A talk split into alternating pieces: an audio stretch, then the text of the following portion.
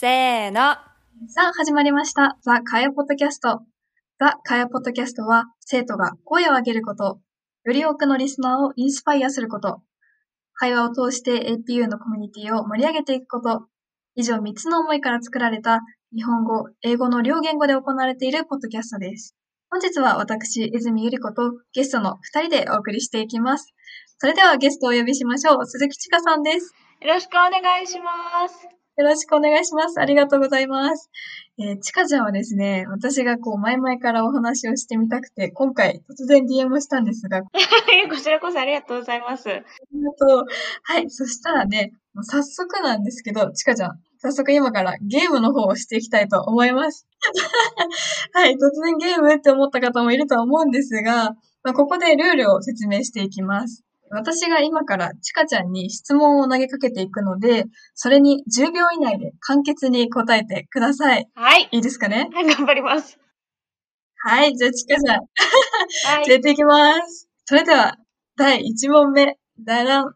お名前と学部と改正は？はい、えっ、と、鈴木千佳です。えっ、と、APU の APS の学部の方で、えっ、と、今2回生やってます。はい、ありがとうございます。緊張するな。で、次に、趣味は？趣味は、えっ、と、小学校の頃からやってるダンスですね。いや、もうそれが意外でした、私。めっちゃびっくりされる、みんなに。え、ちなみにどんなダンスを？ジャンルは、スタイルヒップホップって言って、ちょっと洋楽とかなんかゆっくりめの音楽とかに乗せて踊ることが多いジャンルです。ああ、かっこいい。いや、これもう、ポッドキャストじゃなくて YouTube とかだったら踊ってみせてほしかった。はずすぎる、それは。はい。じゃあそしたら次の質問。OK。APU のカフェテリアでの好きなメニューは？私、あんまり食べてないんですけど、でもその中で C っていうなら、あの、パイタンうどん。これはおすすめ。うわ、次食べてみる。いや、食べてみます。はい。じゃあそしたら次。朝方か夜方か。しっかり夜型。もう、めっちゃ夜型。おー。そう、もう朝1、2限の授業はなるべく控えてる。取らないように。徹底してる。そっからね、徹底してるの面白い。はい。じゃあそしたら、で、次に行きます。大切にしている言葉は？京都にある NPO の、えっと、テラルネッサンスって NPO 法人の、えっと、創設者の方がおっしゃってる、微力だけど無力じゃないっていう言葉はめちゃめちゃ大切にしてます。おー。いや、もうなんかこう、ぐさっとくる言葉ですね。すごい。うーん、大切な言葉。そしたらじゃあ最後に、別府の好きな場所は？もう言っちゃうと私の部屋なんですけど、その部屋から見えるあの海と山の景色がめちゃめちゃ好きです。いや、別府はね、海と山両方あるのがいいとこだよね。もう同時に見れるのが素晴らしい。いや、もう素晴らしい。もう別府ラバーということで。はい。はい、10秒質問ゲームありがとうございました。まあね、まあ声もね、心も体も温まった。ということで、早速、本題の方に移っていきたいと思います。はい。ちかちゃんはですね、ZIPS というプラットフォームで事務局員として活動されていたり、関西の NGO 協議会でインターンをされていたり、社会問題とか国際問題に積極的にアプローチをされている方なんです。そんなちかちゃんにですね、今日はいろいろとお話を聞いていきたいと思います。よろしくお願いします。めっちゃ照れてる。じゃあ、そしたらまずはじめにですね、今までやってきたことと現在やっていることをお話しいただいてもいいですか？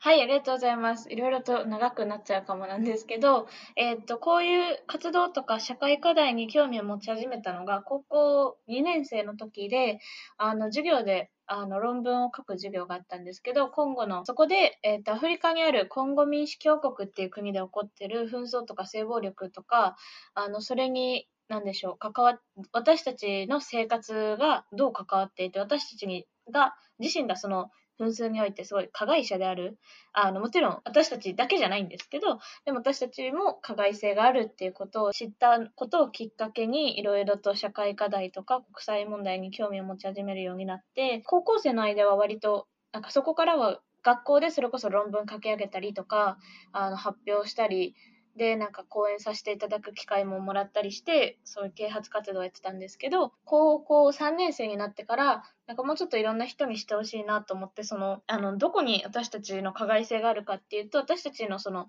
普段使ってるパソコンとか iPhone とか iPhone だけじゃないね、うんうん。スマホに使われてるあの鉱物が紛争鉱物って言われるものもあってそのなんでしょう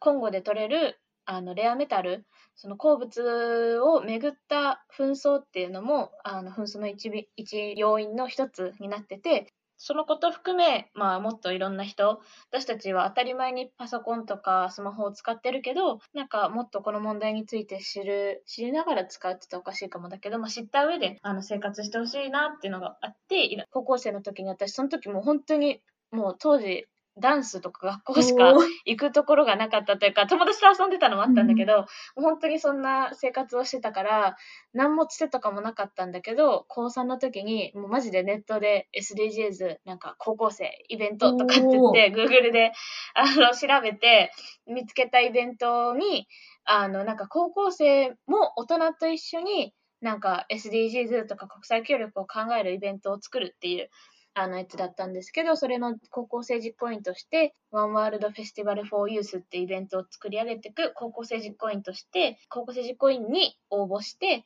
当日、その今後民主共和国のにおける紛争だったり、紛争下の性暴力で、私たちはじゃあこれからどうやっていくべきだろうっていうプログラムをさせていただいたのが、えー、と高校3年生。で、そのイベントを主催されていたのが、その関西 NGO 協議会っていう大阪にあるネットワーク NGO なんですけど、まあ、いろんな NGO をのネットワーク国際協力の NGO が主なんですけど同士のなんかネットワークを促進したり、まあ、そこから政策提言を出したりとかその NGO、NPO の発想みたいなところをなんだろうユースに広めるようなあの事業をされてる NPO だったんですけど、その NPO が去年の今頃かな、新型コロナウイルスがすごい日本でも緊急事態宣言、ちょうど去年くらいだったのかな？そうだね、去年。1回目緊急事態宣言。今頃だね。いやー早い。そう、その、間違いない。そう、それで、その、なんだろう、緊急事態宣言とかコロナでの被害って、やっぱり受け、より大きな被害を受けるのって、そのコロナ以前から、その社会構造的にどうしても困窮した生活を送らないといけなかった人たちとか、それこそ、まあ、取り残されてきた人たちっていうのかな、だったんだけど、まあ、そういう取り残されがちな人々とかあの人たちを支えるのが NGO、NPO の役割だと思うんだけど、そういう、なんでしょう、NGO、NPO とかもコロナ禍ですごいどうしてもやっぱり動きづらいというか、いろいろ運営面とかでも、まあ、大変な状況にあって、でまあ、そのより被害を受けた人たちを支えるためにも、今、そのコロナってすごい、なんだろうな、人類共通の課題じゃないですか。だから、国内外関係なく、あのいろんな人をワイドにさあの支えられる基金って言って、その NGNP を支える基金だったんだけど、まあ、みんな同じ空の下って言って、まあ、コロナ禍で特にグローバル規模の課題をグローバルな規模で解決しようよっていう思いで立てられた市民参加型の、えっと、基金があったんですけど、それを立てたうちの一つの団体が、あの先ほど言った関西 NGO 協議会さんで、まあ、そこでワンワールドフェスティバル・フォー・ユースでお世話になった職員さんにあの広報チームとして活動してみないって言って誘わ誘っていただいてで実際に NGO、NPO の人たちに現場のお話とかじゃあコロナ以前からの課題ってこうですよねとかっていうお話を聞いて実際記事にしていろんな人に広める。それこそ SNS で拡散するとかっていうことをさせていただいてそれが多分私自体その活動に、まあ、一段落したのがその年2020年の7月とかだったのかな。でそのタイミングで、まあ、やっぱりちょっとあの春攻めが終わるぐらいだったと思うんだけど、まあ、どうしてもオンラインですごいあの活動範囲もあの狭まるし学べることもねなんかあんまり少ないんですよって話をしたらその人職員さんがじゃあうちでインターンやってみるって言って誘っていただいて、あのもともとその NGONPO の取材をしてした時からなんだろう、その人たちの持ってる発想ってすごい大事だなと思って、それって何かっていうと、その誰一人取り残さない社会っていうのは簡単だけど、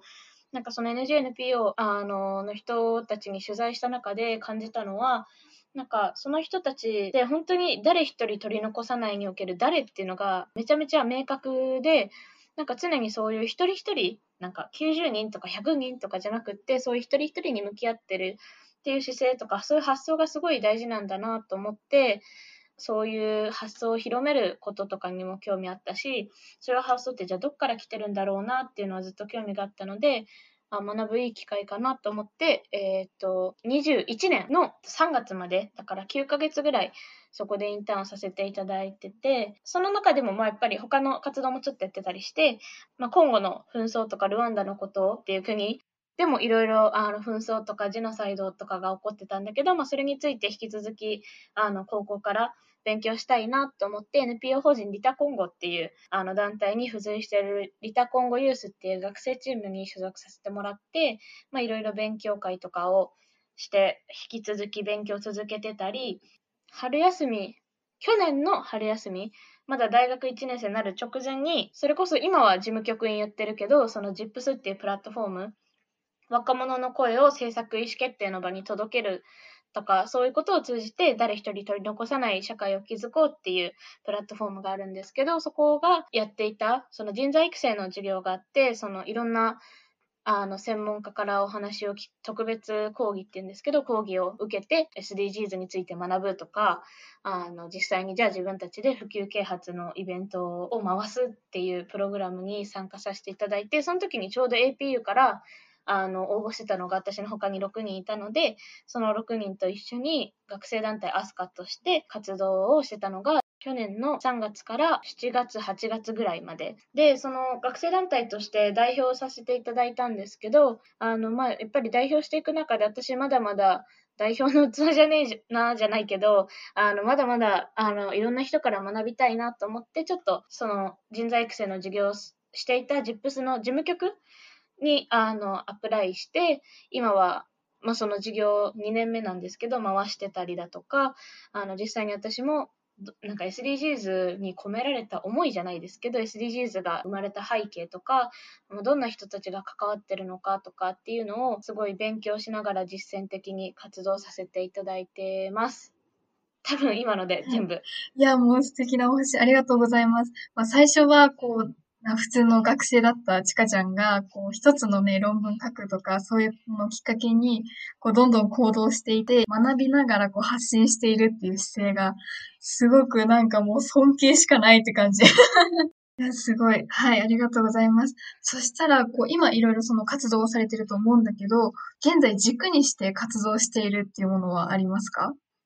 はい、ありがとうございます。えっと、個人的にはさっきからちょくちょく出てるんですけど、誰一人取り残さない社会っていう、すごいのをキーワードにして活動はあのしてるのかなっていうふうに思ってて、まあなんか私自身、その誰一人の誰っていうのが、まだその今まで関わってきた NGO、NPO の方ほど多分明確ではないんですけど、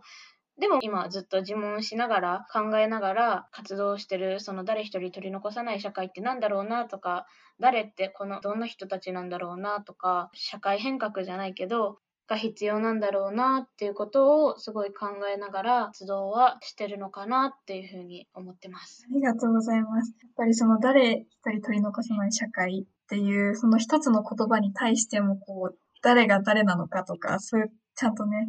決めていくというか、こう、判断していってるのがすごいなっていうふうに思いました。ありがとうございます。そしたらですね、ちかちゃんは、ちかちゃん個人のインスタグラムの方でも発信をされていますよね。なので、こう、なんで発信するかについて、ちかちゃんのご意見を聞かせていただいてもいいですか？はい、ありがとうございます。えっと、私は、それこそ、こういう今後のこととか、今、沖縄の、あの、戦没者の方々の遺骨が混じった土砂で、なんか、新しい辺野古基地を作るとかっていう動きが、沖縄とか、まあ、日本である中で、こういうことって人としてやっちゃダメだよね、とか、っていうことを発信してるんですけど、まあ、発信するときに、あの、自分の個人のアカウントか、それともなんかそういう社会課題発信系のなんかアカウントみたいなのを新しく開設するかすごい迷ったんですけど、でも今、あの、その個人のアカウントでやってる理由としては、やっぱり私と同い年とか、なんか私、まあ、同じ世代の人たちに、なんか等身大として伝わるものがあればいいなと思ってて、それこそさっき言ったみたいに私、本当に今後の紛争とか性暴力とか知るまでは全然社会課題とか知らなかったし、知る機会もなかった。もう本当にダンスと学校と友達と遊びみたいなことしか知らなかったし、やってこなかった人間だけど、こう2年ちょっとですごいいろんな人に助けてもらいながらだけど、できることはやってきたし、なんだろう、本当に大したことはやってきてないんだよ。なんか大したことじゃないんだよっていうスタンスも込めて、私のプライベートアカウントでその、まあ、プライベートアカウントって言っても公開にはしてるんだけど、一学生が、みんなと同じような学生が、こういうことやってるよ、なんかそんな難しいことじゃないよって発信しながら、汲み取ってもらえればいいなと思って発信はやってます。ありがとうございます。やっぱりね、こう、一学生としてこう近い人からそこからもうみんなに発信していくっていうのがやっぱり素敵な活動だなっていうふうに思いました。はい。それではですね、ちかちゃんに私もう一つ聞きたいことがあって、と、社会問題だとか国際問題だとか、やっぱり耳にすることはあるんですけど、何もしてない人とか何から始めたらいいのかわからない人っていうのがたくさんいると思うんですよね。で、実際に私もその一人なんですけど、まあ、そんな方たちに私たちは何ができるのか、何をすべきなのか、何から始められるのかっていうのを、ちかちゃんのご意見として教えていただけますか？はい、ありがとうございます。で、そもそもなんか、なんで、まあ、日本に限らないかもしれないんですけど、あんまり知ら知らないから活動できないとか、知らないから話せないっていう、なんかちょっと社会課題とか、その政治系のお話はなんか日常会話にするにはちょっとハードル高いとか、なんかタブーみたいな文化がなんとなく日本にはあると思ってて、そもそもそれをあの変えていくことも一つ大事だなってすごい思ってる中で、スタートとしてできることっていうのは、一つ気になったニュースとかを家族とか周りの人と友達とかでも全然いいんですけど、喋ったりとか共有したりしてみんなで考えていくこと、そういうなんか草の根じゃないんですけど、一つ一つ小さなことから始まるかなと思ってて、なんかこの社会で生きていく中で、なんか誰しも絶対になんか社会に対する漠然とした違和感とか、ちょっと怒りとか、うん、悲しいとか悔しいとかって感じる瞬間って多分絶対に誰にもあると、あるそういう瞬間があると思っていて、で、その瞬間を寝て忘れてはしてほしくないなと思ってて、難しいことかもしれないけど、そういう感じた違和感だったり、その気づきを周りの人とシェアしたりして、なんか考えることを一緒に考えて、いくこと、その考える輪みたいなのが広がればいいなと思ってて、で、そのためにも、もちろん自分自身にも、その自分自身を大切にすることっていうのはしてほしいけど、なんか自分の隣にいる人とか、少し離れた地域にいる人とか、海を越えた先の人、一人一人になんか思いを馳せるその想像力っていうのもすごい大事だなと思ってて、その思いを馳せる中で、あれこれって、今行われてるこれってひょっとしたらこの人たちにとってはどうなんだろうとかっていうところを考えるっていうところから始めていってほしいっていうとすごいなんかちょっと上からかもしれないんですけど、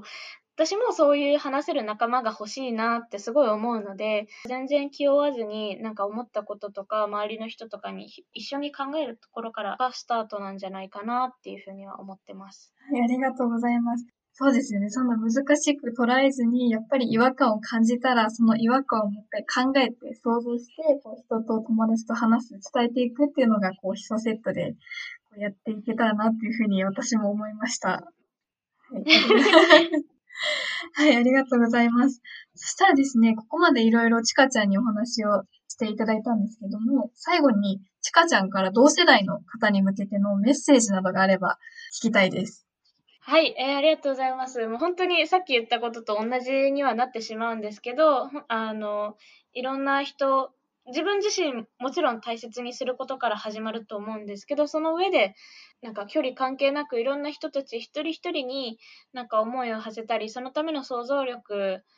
を保ちながら一緒に誰一人取り残さない社会ってなんだろうなっていうことをポツポツと考え一緒に考えられるような友達仲間が増えてほしいなって本当にぼんやりと思ってるので 特にあの APA の人とかもし興味あるなと思ったら、ぜひ、あの、声かけてほしいなと思いますし、なんか一緒に考えれたり、話したり、いろいろしたいし、なんかそういった中で新しく生まれてくる発想とかもあると思うので、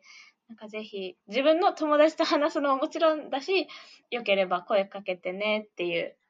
急にすごい、あの、お友達欲しい人みたいになってるんですけど。お友達欲しいね。お友達は切実に欲しい。それはめちゃくちゃ間違いない。だから、うん、あの、いつでも声かけてくださいっていう。はい。ここに待ってます。ということで。で 素敵なメッセージをいただきました。まあ、ここでですね、ちかちゃんからお知らせがあるそうです。はい、ありがとうございます。えーっと、私、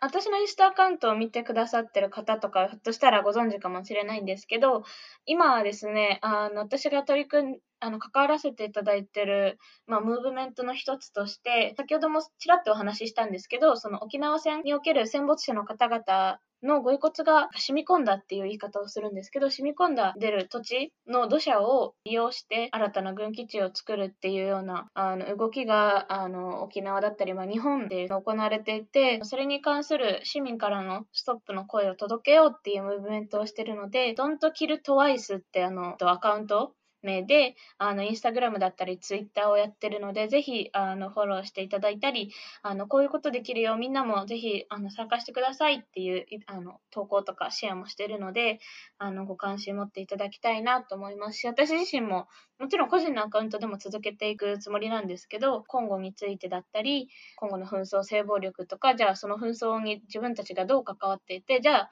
自分たちはどういう行動ができるのかなっていうのを一緒に考えたり、あの、するための多分インスタグラムアカウントを開設する予定なので、また開設次第私のインスタグラムのアカウントで広報とか告知させていただくので、ぜひご関心寄せていただけたらなというふうに思います。はい、ありがとうございます。そうですね、みんなこう、関心ある人も、これから知っていきたい、学んでいきたいっていう人も、ぜひちかちゃんのインスタグラムをフォローして、学んでいけたらなっていうふうに思います。ちかちゃんのインスタグラムの方は、後でザ・カヤポッドキャストのインスタグラムでタグ付けをするので、ぜひそこからフォローしてみてください。それでは、今回ゲストとしてお越しいただいたのは、鈴木ちかさんでした。ちかちゃん、本日は本当にありがとうございました。ありがとうございました。ありがとうございました。はい。ここで、ザ・カヤポッドキャストからのお知らせです。ザ・カヤポッドキャストでは、インスタグラムを運用しています。アットマーク、ザ・カヤポッドキャストで検索をして、ぜひチェックとフォローの方をよろしくお願いいたします。質問やコメント、感想もお待ちしておりますので、どしどし送ってきてくださいね。本日のエピソードは、編集、コン・ユジン、PR、かやすたりさ、グラフィックデザイン、ブリアルト・カリナ、吉岡心でお送りいたしました。それではまた次回のエピソードでお会いしましょう。またねー。イエーイ